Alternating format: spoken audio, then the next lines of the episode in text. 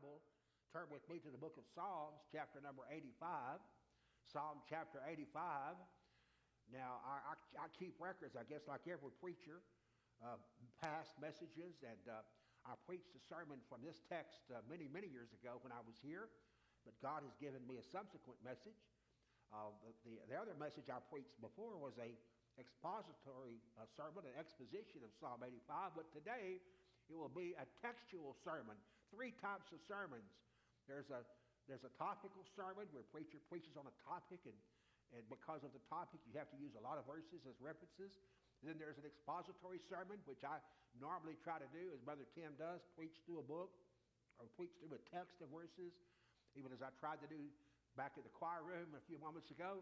And then there is a textual sermon, which is really based on just one verse, and that's our, our uh, situation this morning. Psalm 85 and verse 6 will be our text for the message today. So it won't take us long to read this. If you have Psalm 85 and verse 6, do you have it? If you do, say amen. Amen. amen. I'm preaching this morning a message entitled Three Vital Questions. Three important and vital questions pertaining to revival that I believe we draw from verse number 6. Look at it with me in verse 6. Psalm 85 6. Wilt thou not revive us again, that thy people may rejoice in thee? Now, church, notice the punctuation of that verse. Notice the punctuation is what it's a question mark. The psalmist is asking a question. That's the, the idea for the sermon. Let's read, let's read it again. Wilt thou not revive us again, that thy people may rejoice in thee? I want us to read it this time. Let's read it aloud together, okay? I'm reading from the King James uh, duct tape version here. this one's about to fall apart. It's the duct tape version, you can tell, but it's the King James. Let's read it if you have that. It says, together, Wilt thou not revive us again, that thy people may rejoice in thee? And that's our prayer and our text today. Father, we thank you for the music. We thank you for the songs of praise congregationally and those from our children. Lord, I thank you, Jesus, for allowing us to serve once again at the home church. I thank you for Brother Tim Pollock. I thank you for his precious, precious family that we love like our own for these many years. And I thank you for this church family that is always such an encouragement to, to be with. Lord, thank you for what you're doing here and this great area between uh, Sacramento and Stockton. Lord, we thank you for the outreach of this church, not only in this, in this area and surrounding counties, but God across the globe uh, because of their missions outreach, Lord. This, this uh, church is having such an impact on your kingdom. Thank you for the burden and the vision you put on Brother Tim's heart many, many years ago to start this church. And thank you for how you've blessed this place through the years. We pray again for your blessings upon this hour. I pray for those watching by means of internet and uh, the technology that's available, those possibly in hospital rooms or at home ill or having to work or uh, in an office uh, today, wherever this is being listened to and, and watched. I pray you'll bless those there. And then thank you for our guests here this morning that are visiting the home church and those that are faithful members. God, thank you for your people today. Lord, we thank you for how you blessed the services there in Modesto Friday night and what you did in Sacramento there yesterday. And so we give you praise for this wonderful day. Take now the word of God. Would, Lord, do heart surgery on us. I pray that, God, you'll revive and stir every Christian. And, Lord, you'd save the soul of that one that's listening that's lost today. May they see their need to know you as their Savior. And we'll thank you for it, Father, in Jesus' name. Amen, amen. and amen. Three vital questions on revival. I have some quotes about revival I think I need to share with you before I begin dealing with this text about revival. Dr. J.I. Packer said this about revival. He said, Revival is the visitation of God which brings life to Christians who have been sleeping and restores a deep sense of God's uh, near presence and holiness. Dr. Ed Hindson said years ago revival is a renewed sense of zeal among God's people, causing them to more fervently serve the Lord. Dr. Uh, Leonard Ravenhill, the great evangelist, said revival is worthwhile at any price. while we, while all are as, we are all as spiritual, Dr. Ravenhill said, we are all as spiritual as Christians as we want to be. That is the truth. You're as close to Jesus this morning, beloved, as you desire to be. And of course, there, uh, the president of our state convention there in Texas said this about revival. Dr. Todd Coates said, Revival is the byproduct of the Holy Spirit bringing spiritual, bringing back spiritual vitality to the church. And that's certainly the need of this hour. Amen. And so with those quotations in mind, I want us to consider three questions for our time that remains this morning. Question number one is, can we have revival? Can we have a spiritual awakening? And again, one of the, one of the quotations I missed, missed out on because the, the whole goal of revival in a, in a heart, in a home, in a church like this, the whole goal of revival is that a revival, whether it's personal in our home or in our church, will result in a spiritual awakening. In other words, a, a personal revival, a family revival, a church revival, but when that happens in enough areas, and enough hearts in an area, then you see a spiritual awakening that not only affects Christians, but enables us to have a great impact upon the lost around us. And if there's ever a need for that to happen, that need is now in America. Amen. The greatest need this nation has is for God to revive us and stir us. And that was the heart cry of the psalmist when he said, Lord, wilt thou not revive us again?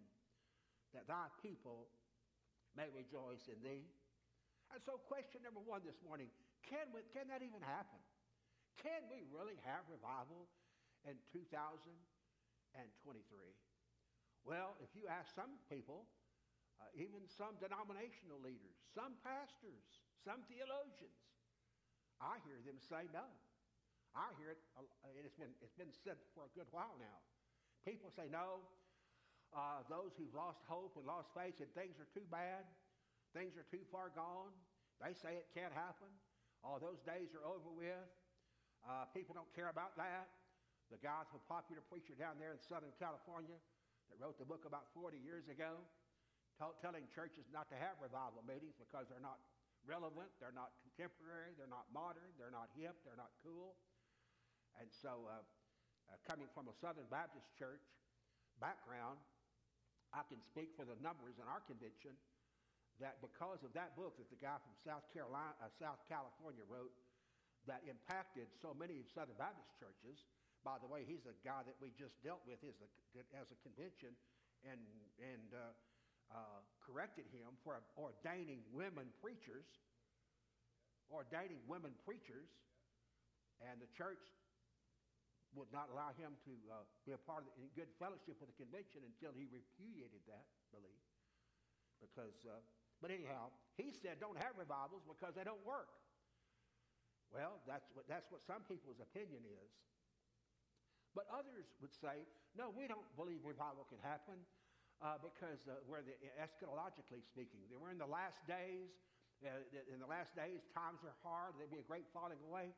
And that is true. There is a great falling away happening in some circles, but you'll never read in the Bible where Jesus said in the last days that the church should not be. As a matter of fact, if you read 1 Thessalonians chapter 5, the Bible says while the darkness is prevalent and persistent and pervasive in these last days, that he said the church needs to be the light in this darkness. Amen. And so, but some say, no, they've given up. They've thrown in the towel. No, it can't happen. We, don't, we can't ha- it can't happen. The guy down there said because it's uh, not modern enough. And another guy says because things are too bad. And uh, someone else said we can't have revival. Well, because they don't last. I heard uh, people, I heard that for my 49 years of ministry. They say, well, revivals, we have them, but they don't last. And Dr. Vance Havner used to say about that, neither does a bath. But most of us need one every once in a while. Amen. I enjoyed a nice shower in the facilities out here this morning, amen. I mean, revival may not, I mean, it, it, it, they may, you know, you have revival and the, the revival fire, revival emphasis may wane, but then you can just, like you do a bath, have another one, amen. So I want to answer that question, number one, with unequivocal answer of yes, beloved, we can have revival in 2023. And I'll tell you why. It's not based on my opinion or my preference or my want to. It's based on the Word of God. Number one, I know that we can have revival because the Scriptures have not changed that pertain to revival. I remind you, 2 Chronicles 7.14, it's still in the Word of God. If my people, which are called by my name, will humble themselves and pray and seek my face and turn from their wicked ways. God said to, to Solomon, then will I hear from heaven. Then will I forgive their sin. Then will I heal their land. I tell you what America needs tonight. America today, this morning, America needs the healing touch of God on our nation. Amen. Amen. That's still in the Bible. Oh, some would say, oh, well, the theologian, well, that was written to Israel. Listen, I like what Dr. Dr. Ed used to say about those words. It might have been written to Israel, but it was written for our benefit. Amen. I mean, that's a timeless principle. That might have been written exactly, you know, particularly to Israel, but that's a verse that is timeless, that is still applicable today. And then, of course, Isaiah 57, 15 is still in the scriptures. Isaiah 50, uh, 57, 15 says, For thus saith the high lofty one that inhabiteth eternity, whose name is holy. I dwell in the, in the high and holy place with him also that is of a contrite and humble spirit to revive, there's the word, to revive the spirit of the humble and to revive the heart of the contrite ones. And then I love the verse over there through the great prophet of Habakkuk. You remember Habakkuk when he wrote this in chapter 3 of his prophecy. In verse 2, Oh Lord, I was I've heard thy speech and was afraid. Oh Lord, revive thy work in the midst of the years. In the midst of the years, make known. In wrath, remember mercy. I'm telling you, God's word hasn't changed. And I know, Jeff, we can have revival because the word of God never changes. Amen. And then there's a second reason I know we can have revival. Because not only the scriptures on revival haven't changed, but the source of revival hasn't changed. Look at our text. He says in verse 6, the psalmist, look who the psalmist realized was the source of revival. He says, Lord, wilt thou not revive us again, that thy people may rejoice in thee? The psalmist was looking heavenward. He wasn't looking to himself. He wasn't looking to the people. He knew what we need to know today. Only God can revive your heart. Only God can lift up the fallen. Only God can restore victory in the life of his people. Amen? But never doubt God can, is able, and has always been the source of great revivals. Thank the Lord. Yes, we can have revival because the Lord hasn't changed. He is the source of revival. In America, for instance, there have been four great awakenings historically documented awakenings, spiritual awakenings I mentioned a while ago, where revival in a particular setting, a particular time became so powerful that it affected the entire nation of America. And I can mention even four. I want to mention a fifth one that was regional that happened in Texas. For instance, in 1930, uh, 1736, during the ministry of the great Puritan preacher Jonathan Edwards, this was before America was an independent nation.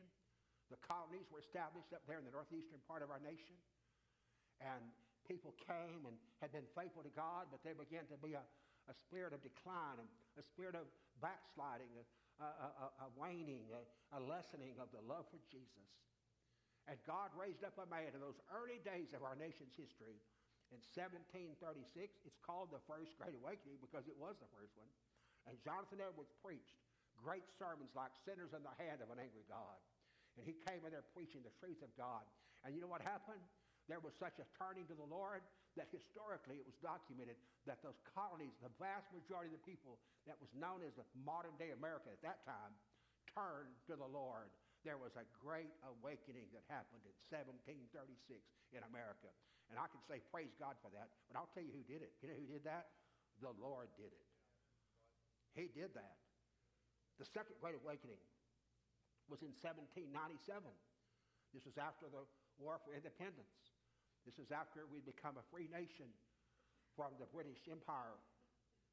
And it was in 1797 another great awakening came to early days of the American life. And that revival was so powerful. I can tell you how powerful it was because of some major things that came out of the Second Great Awakening. Because I hear these people that, that don't believe in revival say, well, they don't matter. It doesn't make a difference. I'll tell you this, this much. This is documented. You know, Wednesday night prayer meeting? You know where Wednesday night prayer meeting came from? I love Wednesday night prayer meeting. I love Wednesday night church, church-wide Bible study. At our church at Lake Fork Baptist Church back there in beautiful East Texas, I wish y'all could come see us. And I wish you could just load y'all up on a 747 and bring every one of you out there to eat some good Mexican food out there in East Texas. Anyhow, at Lake Fork Baptist Church, uh, uh, I, t- what I'm trying to say is that God has brought uh, great services on Wednesday night. We have preaching on Wednesday night. We have choir practice on Wednesday night. We have youth services on Wednesday night. We have Sunday school preparation on Wednesday night. We have prayer meeting on Wednesday night, prayer meeting. Wednesday, I just love prayer meeting. I love Wednesday night midweek service. Did you ever wonder where'd that come from? How did that get started? I mean, when did the, Brother Jeff, it doesn't say, thou shalt meet on Wednesday night. No, it doesn't say that in Scriptures. But it's something that most of us who've grown up in the Lord around the house of God, that's all we've ever known. But I never knew until several years ago that the Wednesday night prayer services that have been so meaningful even to the life of this church started as a result of the Second Great Awakening in America in 1797. I'd say praise God for that. Don't tell me revival meetings don't make a difference because all that's happened to our, our Christian life as a result of what happened in a revival meeting years ago. But a second result of the Second Great Awakening was Sunday school. You just finished the Sunday school hour we had a great time in the choir room, and, you had the young people and children. Cody's two little girls, I'm so amazed. They just love going to church Sunday school. I love it that my grandkids love going to Sunday school. Most of us heard about Jesus, really, for the first time as we were children in Sunday school. Amen. That's the, Sunday school is the greatest evangelistic hour in the church for all ages. We've grown in Sunday school. We've been blessed I grew up in a large church there at First Baptist Dallas, and at that time we had 12,000 members. And you say, well, how, you could get lost in a church that big. You know why you didn't get lost? Because in Sunday school, everybody had connection. Every, every age group, every people, every person in the church had a, an outreach arm to their lives and their home. To Wednesday night prayer meeting was a result, and the blessings of church Sunday school. Both of those came out of the second great awakening. And for that, I say, thank you, Jesus. Amen. But there's a third great awakening. By the way, just like the first great awakening, God did it. You know what happened in 1797? How'd that happen? God did that. Amen. God brought that great awakening to America in 1797. The third great awakening was in 1857. They called the Fulton Street Prayer Revival. It began on September the 23rd in 1857 in the heart of a, uh, of a Presbyterian pastor named Jeremiah Lanphier. He was pastored in the great city of New York, and I've had the privilege of preaching for Lewis Nims there many times in Staten Island. And Christopher, my son over here, my piano player, loves to go to New York for whatever reason. I mean, it's, it's, everybody, everybody's, you need to go there, but not a place you want to live, I don't think. But anyhow, it's an amazing city. But this, back in 1857, this uh, Presbyterian pastor saw a waning and saw a, a, a deadening of the church and just a, n- not a lot of faithfulness, not a lot of fire. And the morals were declining and the city was declining. And so he began with a burden for revival. And he stood in his pulpit that Sunday before and he challenged his people in 1857 in downtown New York rather than go to lunch tomorrow, let's meet here at the church and pray for God to bring revival to our city and to our nation. The first day, 14 people in New York City skipped lunch and met the pastor for prayer. They prayed through the lunch hour. The second day, 23 people came. They prayed through the lunch hour. The next day, 45 people showed up. It's documented. Showed up and prayed for revival. And each day of the week that followed, the crowds began to multiply and to enlarge. And it wasn't too many weeks before every noonday, over 6,000 people were missing lunch, coming and crowding around that church. They couldn't get in there, praying for God to send his reviving power to our nation. And you know what happened? God answered their prayer. It's still called in church, American church history, it's still called the uh, Fulton Street Presbyterian Church, the Fulton Street Prayer Revival. It was a documented a spiritual awakening in America.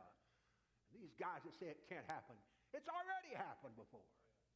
But you know who did it? The source of revival did it. God did it. Amen. The last great awakening was in 1904. It's called the Great Welsh Revival. Many of you been saved very long. You've heard about the Great Revival. It's, it's the last it's the last spiritual awakening, the great nationwide awakenings of the four. We haven't had one like that. We've had some close to it through the ministry of Dr. Billy Graham. But the last nationally recognized spiritual awakening in America happened in 1904 during the ministry of the great evangelist Billy Sunday and during the ministry of the great preacher R.A. Torrey. That revival in America happened because across the Atlantic, it started there in a Sunday school room in the countryside of Wales. it's documented, I read it, that on a Saturday night, about nine high school kids, listen to me, young people, here's why you're so important. And you can notice a lot of movements that turn people to God started with our youth. That's the truth. Nine young people on a Saturday night what we would call a fellowship meeting in a country church out in the countryside of Wales. Here's where the Welsh revival that touched America started. Nine young people met in the back of a Sunday school building, and they had uh, they called it a Christian Endeavor meeting. That's what they called a Christian Endeavor meeting. They had refreshments, they read scripture, and they had prayer. But before they prayed, a young girl, a young teenage girl, I see many here today, young ladies, who said to this group of fellow students and to the leaders of that meeting that night, said, Before we pray, I just want to say how much I love Jesus. I, I so love Jesus tonight. And when, when that young lady said that, they said that it's like the hand of God, the power of God filled that room. And as those young people prayed, the Spirit of God revived them and stirred them such that when they left that building that night, they were different than they came. They went to their homes and their moms and dads that Saturday evening saw a change in their young people. They couldn't figure out what happened. But God had obviously done something in their teenage hearts. Well, the next morning they gathered for church at the country church. And because of the revival spirit that was on those young people, they had new fire, had revival fire break out of that church the next morning. The preacher didn't even get to preach. The altar filled, and revival began to fill that church, and it built there for weeks. And then began, that revival spirit began to spread across the countryside in this town, in this hamlet, in this town. And revival spread across the countryside. Then the revival moved into Wales, the nation, the whole nation got on fire for God. And then it, it began to affect other parts of, of, of, of Great Britain and uh, the, the, entire part of the country, and revival began to spread across Egypt, uh, across Europe rather. And then uh, it was heard about in America. This, this is how the revival came to America. Uh, it, this is all documented. A, a, uh, a reporter from the Chicago Tribune went across the Atlantic, took a boat, and to go write a story about this religious phenomenon called revival taking place in Wales. And when he got to one of the major cities where the revival was happening, this reporter, I can get a picture of the Clark Kent guy with a pencil in his ear, you know, walking around like with his pad trying to find something to write about. He didn't know even where to go. So he, as he walked down the streets that day, he ran into a traffic, a Bobby, a traffic policeman, in his uniform. And the reporter said, Sir, I'm sorry to bother you, but I'm from America across the ocean. And I have been sent here to write a story about this revival, this, this revival happening in your country. Sir, can you tell me where can I find this revival? And the story is the policeman pointed to his uniform and his heart.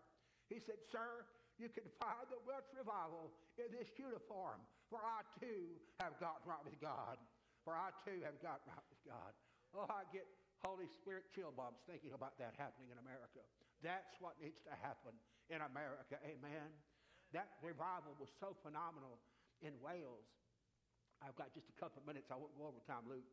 Pastor, I, I promise you that there was a, a, you know, they were all coal miners. All their main energy back then was coal. And everybody would work, the men work in the coal mines, and they didn't have, you know, these big drag lines and big, big tractors and shovels, tractor shovels. They, dig, they, they, they, they harvested the coal with picks and axes and shovels, and they drove wagons pulled by mules down into the pit of the, into the edge of those tunnels. And they would load the coal that the people used to, to, to heat their homes and, and other energy sources. They would put the coal on these wagons, and these, and these wagon masters these would, would call and command these teams of mules, six or eight mules at a time, would drag those loads of coal up the ramp and out, up out of the hill and to the cities where they were needed. But something happened. You see, that Welsh revival that started in the countryside began to touch every area, every facet of, of, the, of, the, of the culture, of the nation. And I tell you, it happened even in the, in the cities. They said the brothels, the saloons, the liquor barons went out of business because the revival was so powerful that nobody was buying liquor anymore. Nobody was frequenting the brothels anymore. But it also affected, believe it or not, this is true, affected the economy because it affected the coal industry. You say, Preacher, what are you talking about? Here's what happened. Those coal mule team drivers that commanded the mules to pull the coal out of to get it to the streets, to the homes, it's documented they had some of the most vile tongues. Their vocabulary was atrocious. They would take God's name in vain. They would curse. They had, in other words, those mules, even though they were dumb animals, knew the voice of that, of that, of that coal uh, mule team driver. And they prefaced, apparently, their commands to turn left or turn right by taking God's name in vain. Blankety blank this, or blankety, blankety blank left, or blankety blank. And the mules knew that voice, knew that vocabulary. But when the revival came, those men that were formerly using curse words, they quit cursing like a bunch of infidels. And they, they took the cursing out of the vocabulary, and those poor mules didn't have a clue what to do then because they were so used to hearing the curse words. I'm not kidding you, friend. Even the, they, there was declining coal production because they couldn't get the mules to get the whole coal out of the ground. You know what that is? That's revival. Beloved, that's what America needs. We can talk about the fentanyl problem. That's, that's my second point. The, the first question is, can we have revival? Let me get off that first point and close very quickly. Listen, you know who did that in 1904? You know who affected that coal production? You know who shut down those brothels? You know who stopped that liquor drinking? I tell you who stopped all the violence in that nation. It was the Lord. The Lord did that. The Lord can bring revival. Yes, preacher, we can have revival because God hasn't changed. His word hasn't changed. The Savior hasn't changed. Number two, do we need revival? Do we need revival? Can I just ask you, in America, looking where we are as a nation, do we need the help of God today? That's a rhetorical question, isn't it? Rhetoric is rhetorical question is ask a question that is so obvious. The answer is so obvious it answers itself. So we all agree that yes, we can have revival. But I guarantee you, it won't take long to preach this point. We all agree we need revival. You see, we've already seen what God can do when revival comes. And we, all these issues we're dealing with, I mean, the fentanyl crisis is real. They're, they're bringing those drugs across we, we have a friend the other day that his, his daughter died. Uh, she was taking other drugs, and they're lacing this fentanyl. I don't know why the drug dealers are thinking they're killing people. They put just a little bit of fentanyl in these, trying to give people an extra high, and they're overdosing like crazy. Thousands, thousands are dying because. But my question is, why, after all these years, I mean, I remember as a 60s, six child of the 60s, you remember Janis Joplin and Jimi Hendrix and some of the rock icons. They died because of drugs back then. This is 2023. And people are still killing themselves with drugs. Why are people taking these drugs in the first place? Because of their hopeless without God. They're godless and they have no hope and they have no strength. But the devil's lying to them to think that they can get some help from a drug. A drug addiction is killing our nation. Yes, we need revival. That will, dis- that will destroy the, the, the move of God will destroy the drug industry. Amen. Because when, when God saves us, he changes our want to. He changes our appetite. Amen. And when people get saved, they really do get saved. And they seek the Lord. The crime. Do we need revival? Think about the crime issue. Vance Havner said we could put a man on the moon, but it's not safe to walk in the park. Yes, we need revival. Think about the corruption, the evil, the anger, the, the hatred. Oh, this nation is a festering sore. But I'm glad there's a balm in Gilead. His name is Jesus. I'm glad there's a cure for the hopelessness of this world. His name is Jesus. Yes, we do need revival. Hey, listen, it's easy to point fingers at Hollywood and at the world. Let me tell you something, friend. Revival is for the people of God. The revival is, what happened in the hearts of God's people. I want to say this. I'm going to preach because I'm, I'm, I'm done. I will tell you this much. Revival doesn't start out there. Revival starts right here. Revival starts right here. We're the answer. There's enough, church, according to, to all the polls, there's enough people in America that claim to be Christians that if that many people were to get on fire for God, like the Bible's talking about here, this nation can be changed overnight. And that's what I'm praying for. But Tim, I'm praying for the kind of revival that will be like a tsunami wave across this nation of spiritual power. And that every darkness, every evil, every addiction, every act of violence, every gang member, every porno king, the whole thing will get swept out because Jesus is going to change our hearts and we won't need that stuff anymore. Somebody say amen. Amen. amen.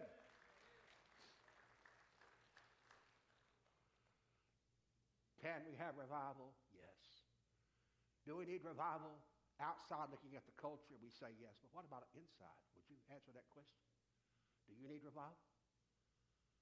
And I would say many of us, if we'd be honest, would say, yes. I need revival today, preacher. But the question is, the last question, I'm not going to preach this because I never, never intended to preach the last question. The last question is, will we have revival this morning? I intentionally preached on can we have revival? I intentionally preached on do we need revival? But the last question, I did not intend to preach this at all because I'm going to let you answer that question. Will we have revival? I can't answer for you, but I can answer for me because I hunger. I hunger, I hunger to be closer to Jesus. I hunger to be more on fire for him. I hunger to be a better Christian. I hunger to be a better dad. I hunger to be a better Christian husband. I hunger to be a better Christian citizen. I hunger to be a better Christian servant.